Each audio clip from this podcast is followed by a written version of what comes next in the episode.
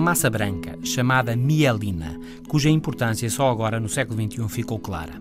É uma massa branca no cérebro, cuja produção parece estar relacionada com a destreza, a qualidade que uma pessoa tem a tocar música, a estudar um assunto, numa tarefa técnica, a liderar uma equipa, etc.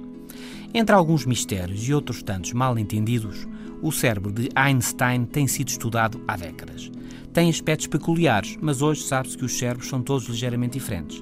Mas um desses aspectos peculiares no cérebro de Einstein era uma grande quantidade de matéria branca, à qual durante décadas não se atribuiu significado especial.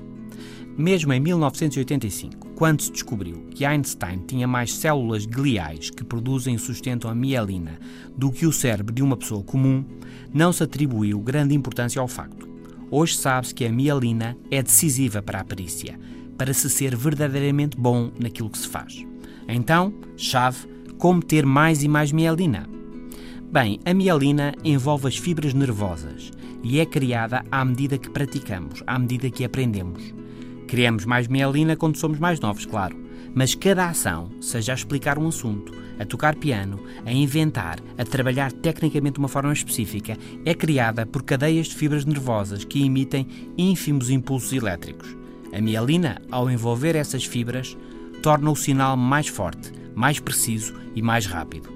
O resultado é que explicamos melhor, tocamos melhor, inventamos melhor, trabalhamos melhor. Quanto mais espessa é a mielina, melhores somos. Para criar mielina, por isso é preciso esforçarmos-nos, errar e tentar de novo.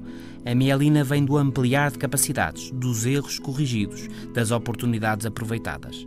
A mielina, ou seja, o talento, por isso vem do esforço, das dificuldades e das melhorias. Até amanhã.